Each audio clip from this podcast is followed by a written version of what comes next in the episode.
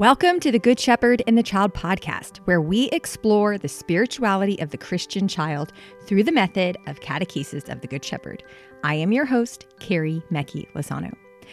Happy Epiphany, everyone, and happy one year anniversary. One year ago today, we officially launched our podcast with a beautiful episode about God and the child with Rebecca Rojcewicz. And I have to say, this past year has been so much fun to journey with each of you. I feel like I have been so blessed to be able to sit at the feet of some really wise people in the work of catechesis of the Good Shepherd. And it has helped me grow and fall more in love with both God and the child. And I just hope that you have been blessed by these episodes just as much as I've been blessed by doing them.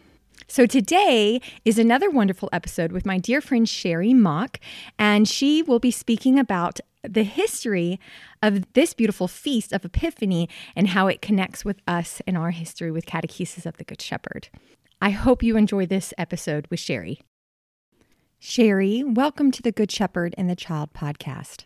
It is my great pleasure. Thank you for inviting me. Sherry, would you tell us a little bit about yourself? About myself. Mm-hmm. Well, personally, I am um, sitting in Texas right now with my husband. We have been sequestered for almost a year, like most people have.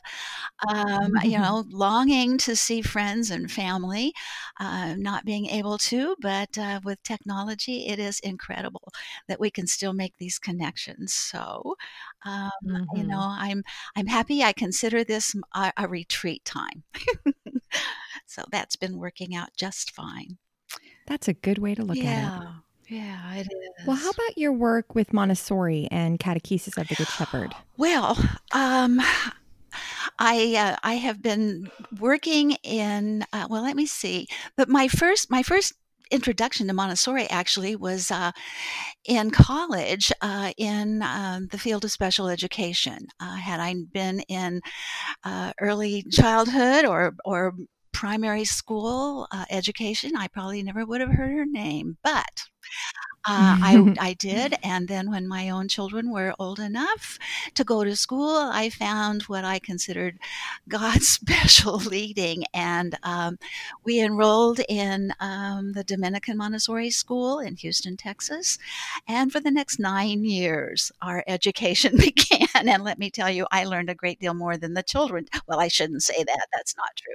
But I, I have such warm feelings uh, for the for the sisters there and for the for all of the oh it was a wonderful experience. Anyway so that was the beginning. Uh, i ended up taking my uh, my montessori training there in houston and uh, uh, my first uh, catechetical course was in 1991 and went through all three levels. so by 19, what? I know 20, 22, 2005, I guess I had, um, you know, the National Formation um, t- training uh, certificates. So um, that was that was um, my background.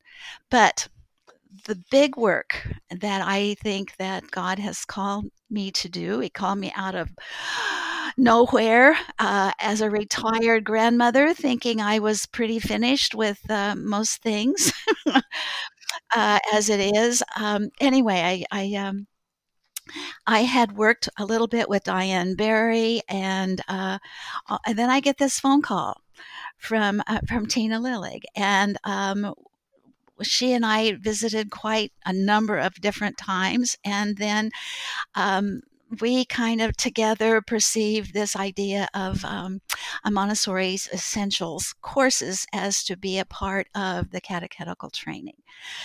And so uh, we began with this very small, with um, I guess in a way I look back on it, it was like with both feet running. I, I gathered a team of, of Montessorians and um, those in catechesis who had been working with adults. So I had a great team, and I pulled together uh, Charlene Trochta, who was on the educational board of um, the um, International Montessori Association at the time, too. So we had a wonderful team, and so we began. Um, we actually, the whole spirit of it uh, was uh, those 32 points of reflection. and the um, the one especially that you know the idea that the catechesis would indeed embrace Montessori's vision, and so that's where we began. The only thing I do now, which has been probably the sweetest, dearest part of my whole life's work is that I am working um, with Jacqueline Ruley in her domestic church and homeschool. So we have we have combined then all of the Montessori education works and the CGS works together, and have been watching that uh, for the last eight years, and it has been incredible. It's been wonderful. So anyway, that's that's the background that I'm going to share. well, that is quite a work, Sherry. Quite a work, and I was very blessed to be a part of Montessori Essentials Lab. You were. I remember that. It was like nine or 10 years ago where you yes. brought all the beautiful practical life materials into our atrium and broke it down into this uh. progression of practical life.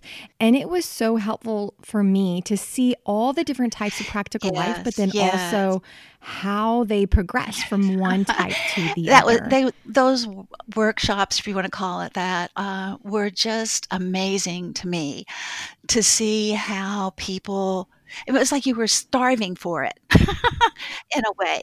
You know, it answered a need I think that was very important for mm-hmm. the catechesis. Yeah. And and I'm just really blessed to be a part of that. It was such a privilege. Oh my goodness. The best the best and most important mm-hmm. work I think I've ever done. So that's good. Well, today is a very special day. It is the Feast of Epiphany. And this is a really wonderful feast that has a really predominant place within our liturgical calendar.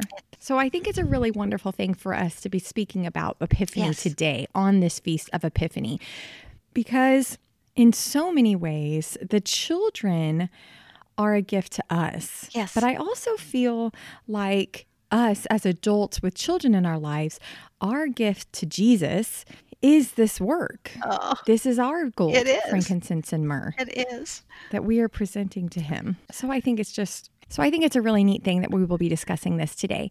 And it's also our anniversary, our one year anniversary of our podcast as well. Oh, what do you know? Yes. Well, this is an you know this is an anniversary in um, Montessori's work as well. Did you know, know, that? Did I know. you tell us more about? That? Well, that. it is fascinating, fascinating.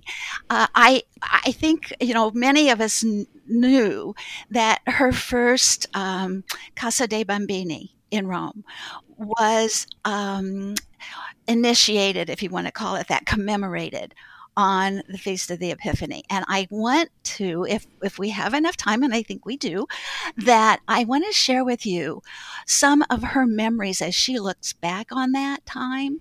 Uh, I think they're fascinating. Um, we tend, at least I do, tend to think of of that first class in a kind of romanticized way. You know, oh goodness, you know, we hear about the poor paupers who who came and the children were crying, but I had no idea what the setting was really like. Mm. So I'm going to I'm going to uh, you know kind of give you a taste, I think, of this, uh, and I'm going to do that from uh, two articles that I have only kind of recently found. Um, one of them is, I think, shared by um, an Australian group. Um, and anyway, it's it's just amazing to me to look at this. So I'm going to kind of share a little bit about this. So she is in India when uh, she is remembering these things. Now, I don't know if you realize that she was in India for uh, a very definite reason. Uh, she and her son Mario went there to do a three month training course in 1939. And because they held uh, Italian passports, and because England had uh, declared war on Italy at that point in Germany, um, Mario and Maria Montessori were detained. Well, they were detained for seven years. They did not go back to Europe for seven years, mm. did hmm. not see his family or her grandchildren, nothing. And uh, it was at first, I think, a huge shock He was not even allowed to see her for a while. And in fact, it was in 1940 uh, on her 70th birthday, if you can believe it.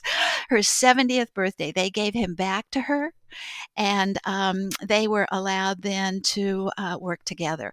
And what work happened is just incredible out of those years. However, I want to go back and look at particular memory that she is sharing while she is there. This is in somewhere around 1942. Okay. Mm-hmm. And she's telling her participants in this course about the first house of children, she says, and how it began. And she talks about how it was a mystery to her that, you know, it it was not something she planned. She did not walk into a classroom as a teacher. She walked in actually as a medical doctor and as a background in science. And so she came into it with no preconceived ideas at all she had no idea what what what was going to happen and she says i i pondered about it much and i tried to understand it but you know i knew it had something to do with the children. And then later on she uh, she tells how it had to have been god that had worked this out because this was absolutely beyond anything that she could have ever uh, understood. And i'm going to start a little bit. She talks about this building this time and i'm not even going to go back into you know the early 1900s but during that time the, this quarter of san lorenzo as it was called was the shame of italy the people mm-hmm. were were housed like people in caves, she says. Um, no electricity, no lights, uh, open doors, open windows, nothing. They just had nothing. And um, she talks about them, you know, as many of, you know, many criminals because they had no means of support. They had no income, nothing. Many were, um, you know, had just come there for shelter. Anyway, she was contacted because a second building commission was established and they decided they had to do something about this.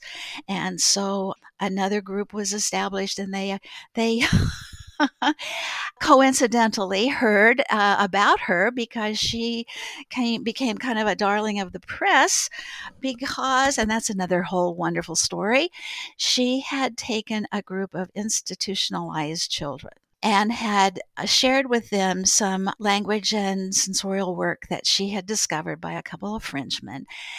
And they changed to such a degree that those institutionalized children who were considered animals passed the exams to get into kindergarten and primary mm. school higher than normal children. Mm.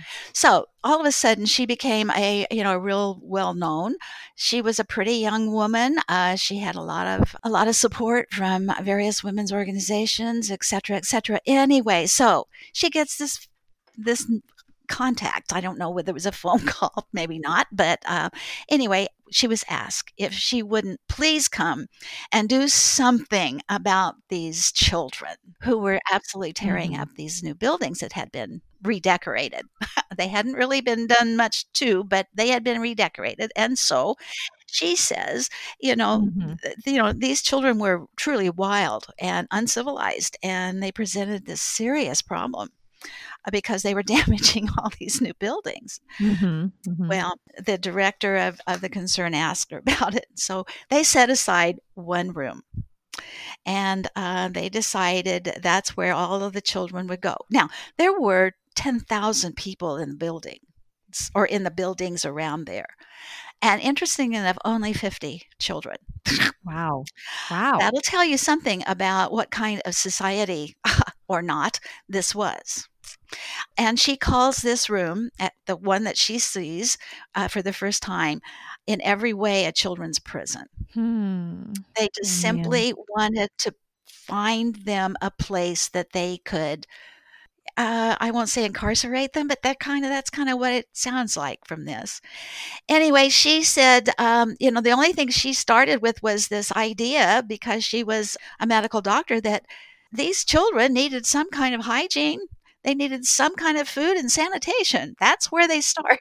Mm-hmm. And so uh, she began to collect some funds, and some wealthy women gave some various things. And one by one, day by day, they began. Now, she talks about them as being forgotten. Nothing. No school, no teacher, nothing. But she was able to find a woman, and that was it. That was where they began one one big room. Well, no, it wasn't big. Charlene talks about visiting that place in Rome, and uh, she said it was like twenty by twenty. It wasn't very big mm-hmm. uh, for fifty children. They were all seated at tall tables.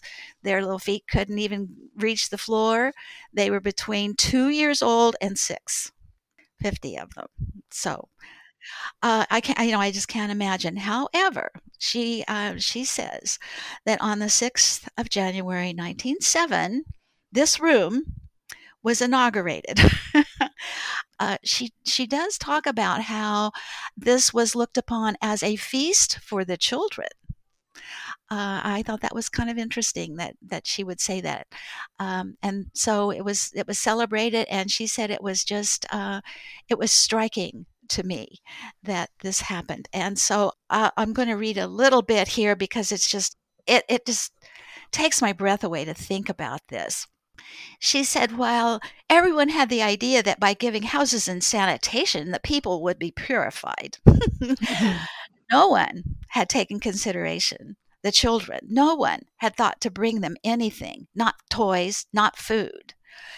And so when the children, ranging between two and six, entered, they were dressed all alike in some kind of thick, heavy blue drill. They were frightened and being hindered by the stiff material could move neither legs nor arms freely. And apart from their own community, they had never even seen other people. To get them to move together, they were made to hold hands. The first unwilling child was pulled thus dragging along the whole line of the rest, all of them crying miserably. mm-hmm. Bless their hearts. And she says, I'd, I'd been asked to make a speech for the occasion. And she says earlier that day I had been reading um, the reading the daily readings for the mass, and so on my mind she says I have I have these readings, and and she quotes them. Uh, I'm not won't I won't do that, but it's it's the arise, be enlightened, O Jerusalem, for thy light has come, and the glory of the Lord is risen on thee, etc. etc. It was a beautiful piece. There is no question about that.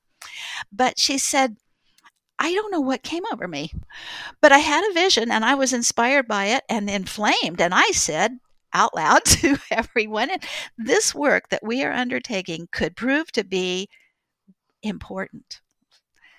That someday people would even come to see it, to see what was happening here. and the the when the press um, heard that, they thought she was exaggerating, and um, but she says, you know, and that's you know, it's from there, from from that from that day that the real work began. I can't imagine, you know, I just can't imagine. But the stories I've heard from the people who trained under those collaborators who worked, you know, uh, uh with her earlier talk about how she really went into this as a scientist. She did not want she did not want the children to be interfered with and so what she did was that she would one something would happen and she would sit back and watch and then she'd go out and sit down or in some quiet place and think about it and contemplate about it um, one person said that they they really believe that she just talked to Jesus about it. and I believe it might have happened that way because in the long run she really felt like the things that she saw were truly a revelation from the Lord. And if you look, you know, when you look at the whole scope of her work, before birth all the way through uh, the adult, all of that work had to have been inspired because in no other country, in no other way, in no other system of education had that ever been done. And to this day, it still hasn't been done. I think it's obvious when you're reading this that, especially that beautiful visionary speech that she gave, yeah. that she had no idea how big this Right. work was going to get. And she said, I think that this is going to change the world. And man, she was right. I tell you, it was just amazing. Um, it- you know, and then so she she brought materials in one a little bit at a time, and then she'd watch, and then she'd bring something, or she something would happen. I you know the the adult was late one day, the cabinet was locked, and the children, however, knew where the key was, so they just got out all you know got out the materials and began to work without any Mhm. adult around. Well, that floored everyone, you can imagine Mhm. and she um, you know she she just kept telling this this adult do not interfere she kept thinking that somehow that had been a part of what um, what they had done and gradually day by day by day by day there were changes and the changes that happened in these children were so great that they became a kind of um, magnetic force for people around the world. They want, you know, people started coming to see these new children. And um, Mhm. I think probably the best place to get uh, a vision of, of the work, that slow work, month by month uh, work, was in E.M. Standing's book, her her biography, um, because he breaks down, you know, each of the things that happened that made such an impression, not just on her, but on everyone. And when I'm talking about an impression, I am truly, I truly, I want to, uh, I want to read, I will read this piece because this is, this is how she felt about it. After just a few months, she said, um, I looked at the children with eyes that saw them very differently, and I asked, Who are you? Hmm. Are you the same children you were before? And I said within myself, "Ah, Perhaps you are those children to whom it was said would come to save humanity. And if so, I will follow you. Another place, um, I think from maybe it might have been from the absorbent mind. I mean, this this this little piece is in several different writings that I know E.M. Standing has done and also Montessori did, and she talks about it here also uh, to these people here in uh, uh, these participants of the course. Listen to these words. It took time for me to convince myself that all this was not an illusion. After each new experience providing such a truth, I said to myself, I won't believe it. I won't believe it yet. I'll believe it next time. Thus, for a long time, I remained incredulous and at the same time deeply stirred and trepidant. How many times did I not reprove the children's teacher when she told me that the children had done this themselves? Ah, the only thing I want, the only thing which will impress me is truth, I would reply severely. And I remember what the teacher said, without taking any offense, and often moved to tears. You are right. When I see such things, I think it must be the holy angels who are inspiring these mm-hmm. children. And one day, in my great emotion, I took my heart in my two hands, as though to encourage it to rise to the heights of faith. I stood respectfully before the children, saying to myself, Who are you? Who are you then? Have I perhaps met with the children who were held in Christ's arms and to whom the divine words were spoken? I will follow you to enter with you into the kingdom of heaven. And holding in my hands the torch of faith, I went on my way. So she is, you know, again, she she's telling these participants about this experience.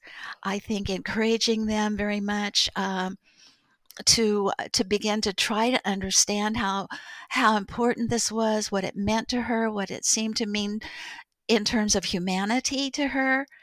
And then she said, uh, anyone who wants to follow my method must understand they must not honor me. Hmm. And, and she said that in many ways. I, you know, I point to the child and people look at my ring, you know, that kind of thing. but I mean that was that was an amazing experience for her, and yet there was something else too that I that I want to share, and that this is one um, that was done uh, either it in 1939 or 1940 and again she's talking about and remembering the um, this first casa and they they uh, together uh, she and the participants have this uh, kind of paraliturgy and it'll sound very familiar i think to catechus um, because she she says um, to them i have i have on this table a symbol that represents the child. It is a burning candle it is not my words that are the light, but this candlelight is a symbol of the light that the child brings to humanity. And you have lit your candles from the candle I lit, and I see you are listening with lighted candles in your hands. This is a symbol of the fact that we come here to collect this light, this light of a splendid humanity. This symbol will help us understand that in the ch- child, we have a teacher and not a pupil to help us regard the child with special devotion. I just find that remarkable as well that she would say that.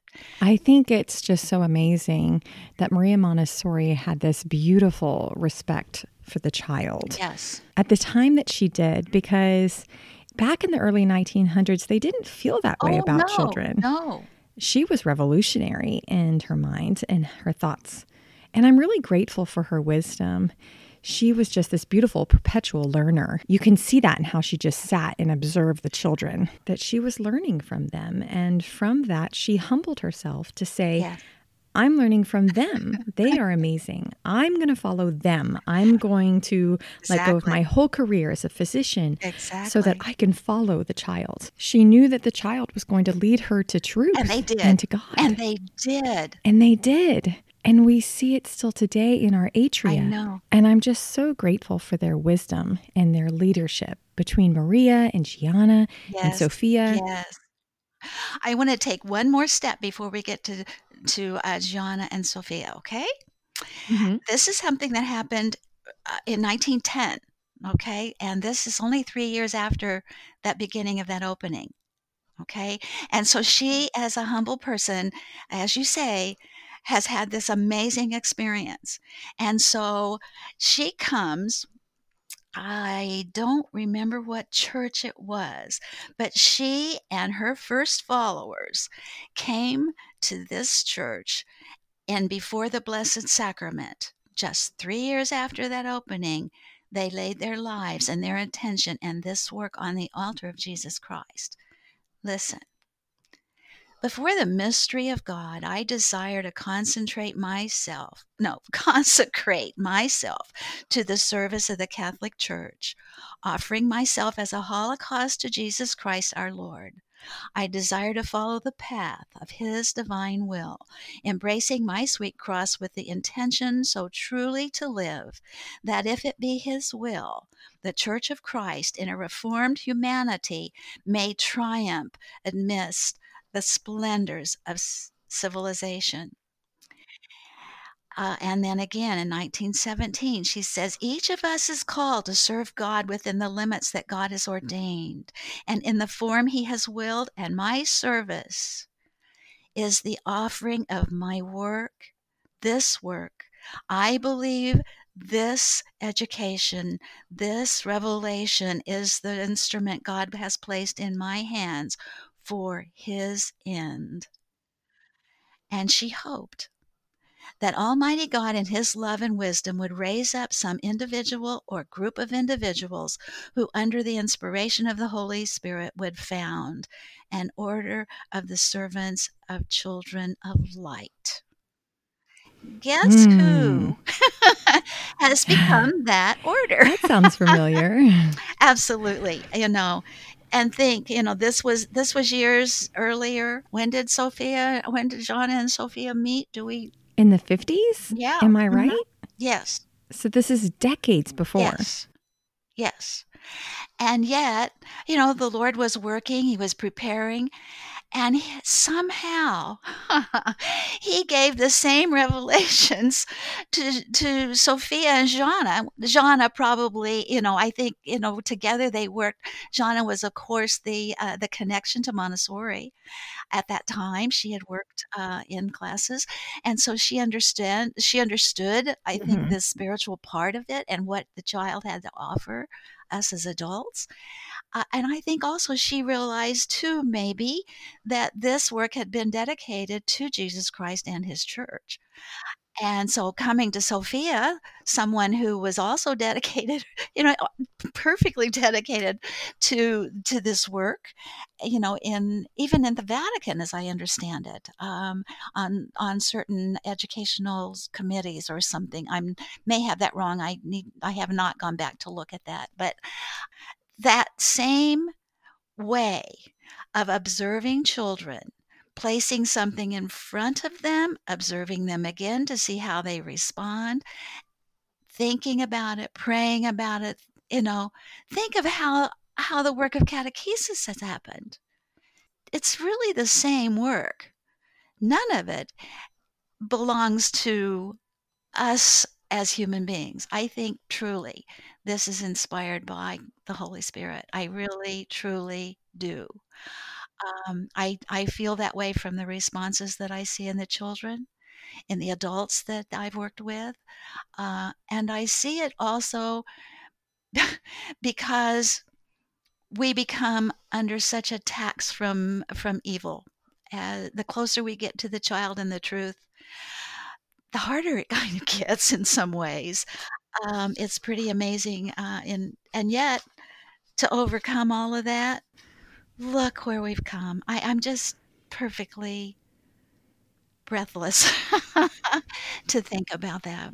It's like a mustard seed, you know? Oh, know, yes, that was planted 114 years ago, yes, Epiphany Yes. 1907, to yes, now, to now. till now. And the slow growth Yeah. of that mustard seed that started with these three beautiful women the Holy Spirit, the children, Oh, and the growth that has happened spiritually throughout the whole world. the whole world. Yes. And I, and I have to say too, and I want to and I'll bring up this too, is that I was I was so pleased and uh, you know talking about how far we've come. The the last journal from the catechesis is beautiful in so many ways. It is again the uh, culmination of of the work um, that that Tina brought to me all those years ago. Well, actually, not to me. She brought it to everybody because, you know, we were looking at the um, those 32 points, and here they are in the journal. And how, again, how at this time we are are still working on them and are still thinking about them. Um, I, you know, I love Carol Dittberner. Of course, she's been a major part of this this blending of of um, the educational work and the spiritual work. She, Rebecca, Linda, I can't go on. I mean, there's so many people who have done this, but uh, uh, in in Carol's article, she talks about how the materials are like voices. Take me, they say, take me. You know, and I love that idea because that's exactly that's exactly right. It's it's uh, it's a little bit like Mhm. You know, being uh, commissioned by the Lord, you know, here, sheep, take this kind of thing. Yeah. I just, I marked it all up. There was just some beautiful, beautiful things, but um, I might, I might end on this idea because it's so beautifully sta- stated by um, is it Margaret Dornay, someone I don't know yet. I'd love to meet her. Anyway, in her article, she said, Life as a pattern of threads is an instructive image in several ways. The word order comes from the Latin ordar- ordare, maybe, meaning to lay the warp, to begin the weave, to arrange the threads. And you know, that took me straight back to Psalm 139. You knit me together in my mother's womb. And in, you know, that was verse 13. And again in verse 15, when I was woven together um, anyway, and and so then she brings um, the thoughts of Saint Teresa of Calcutta, uh, saying, "Ever ready to explain that if we aim for the fullness of life, that we make something beautiful for God. And it's such a privilege. And isn't it true? It's such a privilege of parents to be the first heralds of the kingdom and the catechists as their aides to foster a love of order that opens a young child's eyes to the true, the good, the beautiful. I love that. Isn't that beautiful? It really is. I love the way it's all woven together. It's like each of their separate lives weaves together to make this really beautiful tapestry. It's true. And I know from the bottom of the tapestry, it looks like empty, you know, hanging threads and missed stitches and all kinds of things. But from God's view, it's absolutely beautiful. And I think that's what he thinks of this work. and I look at it now as a whole.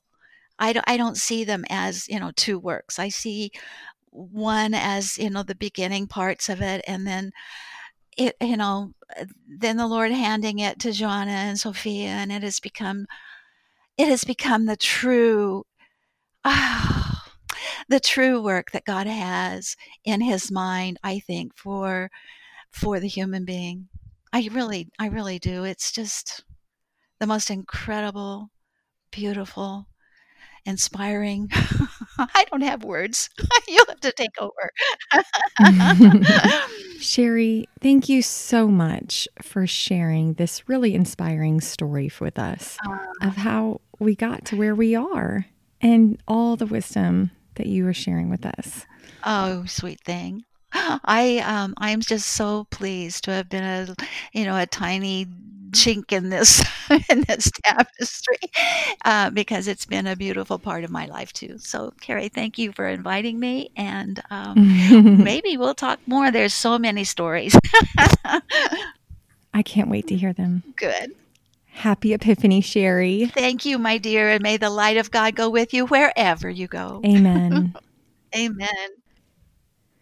Thank you all for listening to this episode.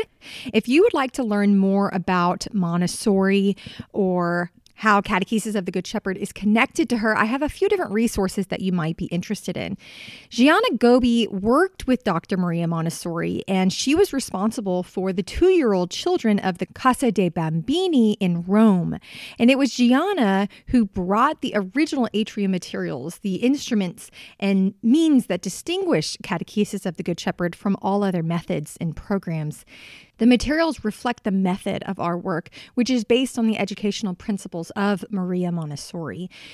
We have a special commemorative journal that allows Gianna Gobbi's voice and spirit to remind us of this beauty and the value and gift of catechesis of the Good Shepherd and how we as adults must behold, must see the child before us and their contemplation and enjoyment in the presence of God. So we are offering a special sale on this commemorative Gianna Gobbi journal. You can get the link and the code for the discount in our show notes. Sherry also mentioned the article A Modest Virtue by Margaret Dornay, which was in our latest annual journal, which you can also find a link to order that journal in our show notes. I also included a link to The Child in the Church, which Sherry also quotes in our episode. In this reprint, E.M. Standing, which is Montessori's biographer and a disciple of hers, gathers a thoughtful collection of works focused on nurturing the spiritual life of the child through Montessori's educational philosophy. Another book that you might enjoy is called Montessori on Religious Education. It's three books that Montessori wrote that's compiled into one, all involved on the child in the liturgy and opening the door to their own religious experience. You can also find a link to that book in our show notes. The Good Shepherd and the Child podcast is sponsored by the United States Association of Catechesis of the Good Shepherd. We would like to thank all contributing members because you are making this podcast possible. If you would like to know more about Catechesis of the Good Shepherd, or to become a member, please go to cgsusa.org. Thank you all for joining us this week. We will see you in two weeks. Go and fall more deeply in love with God.